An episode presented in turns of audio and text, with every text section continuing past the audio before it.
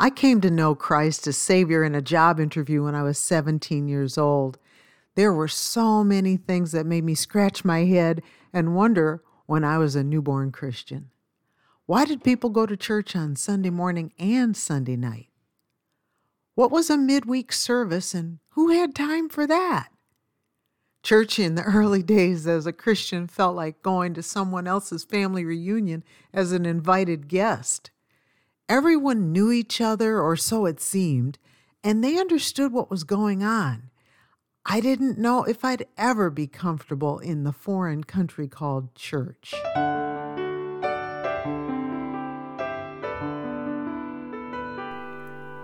Thank you for joining Keep the Heart for today's podcast with Francie Taylor.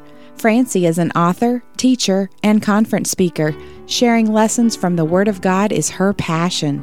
Now, back to today's important study.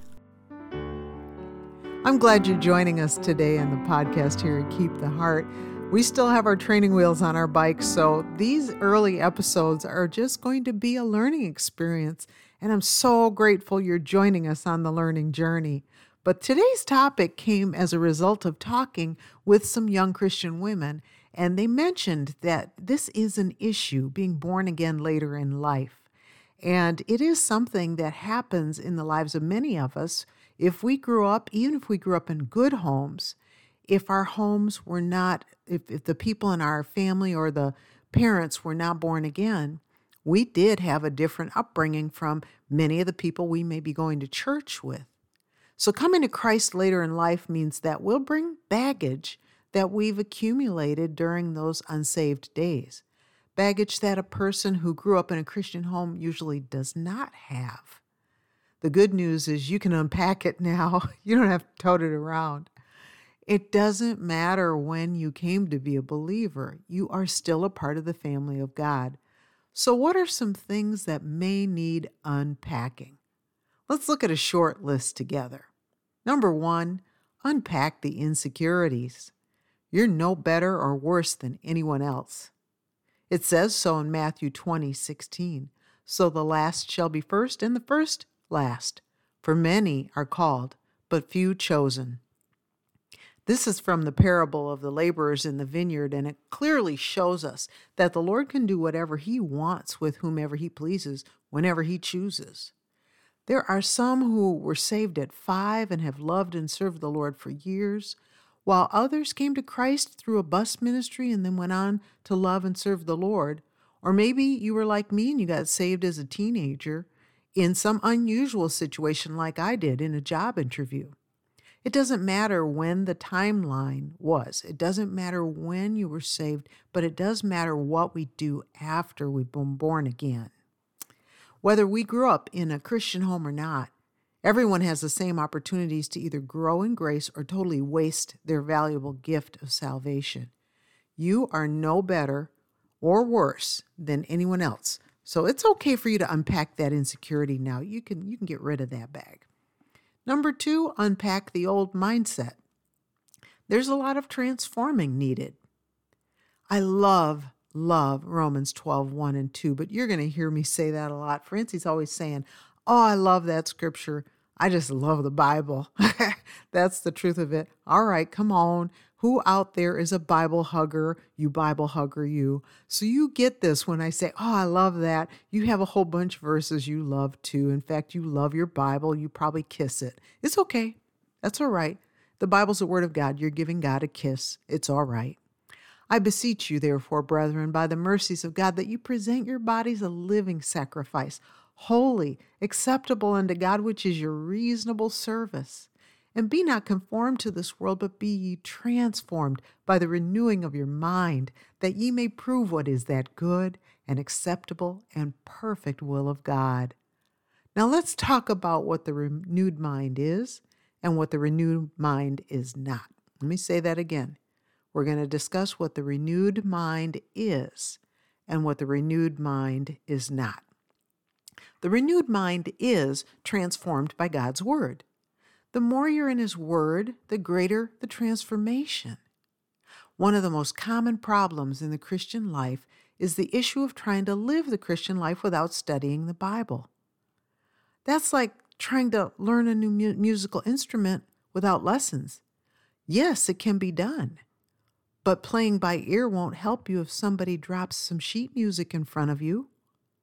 The Christian life is not just about us, it's also about serving others. So we really need to be sharp in the Word of God. Studying God's Word equips us to help others. It also equips us to know how to live justly, how to love mercy, and how to walk humbly with God, as it says in Micah 6 8. The renewed mind is a transformed mind. It's, it's transformed by God's Word. Now, here's what it is not the renewed mind is not a list of traditions. It is not a list of traditions. You're going to learn a lot of new habits from your new Christian fa- friends and family, especially if you get saved as a young adult. But even if you get saved in the teen years, but I'm I know I'm speaking particularly to adults now. But it would be up to you to study your Bible and separate the traditions from the principles of the Word of God. Number 3, unpack the carnal lifestyle. You have a new life now.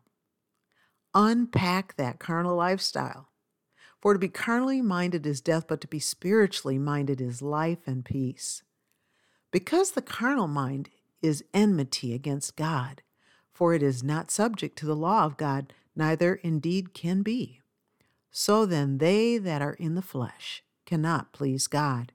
That's what it tells us clearly in Romans 8 6 through 8. The carnal lifestyle is what the world calls follow your heart. It's the sensual nature and it's the same Greek word used earlier in verses in Romans 8 for the word flesh. When we're living in the flesh, we're not walking in the spirit. Self directed living disturbs the peace in our lives, and it leaves us with this nagging sense that something's wrong, but we can't put our finger on it.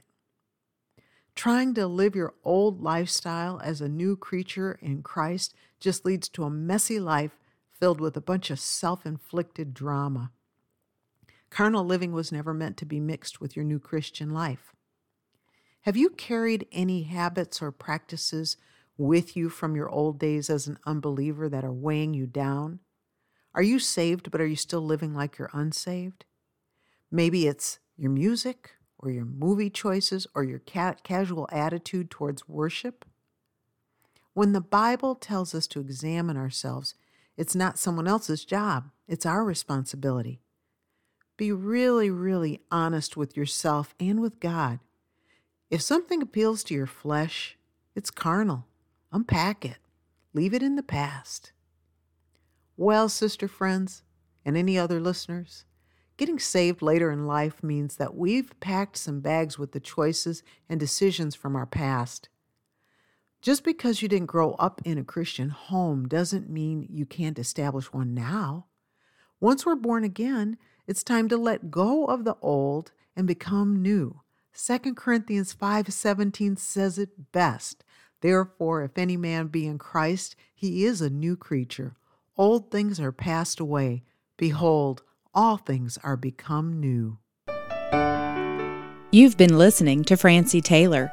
For more from Francie, visit keeptheheart.com for devotionals, books, and the popular Bible study series, I See You in Christ Unconditionally. ICU is flexible by design and encourages users to develop the habit of daily Bible study. Visit keeptheheart.com today. Thank you for listening.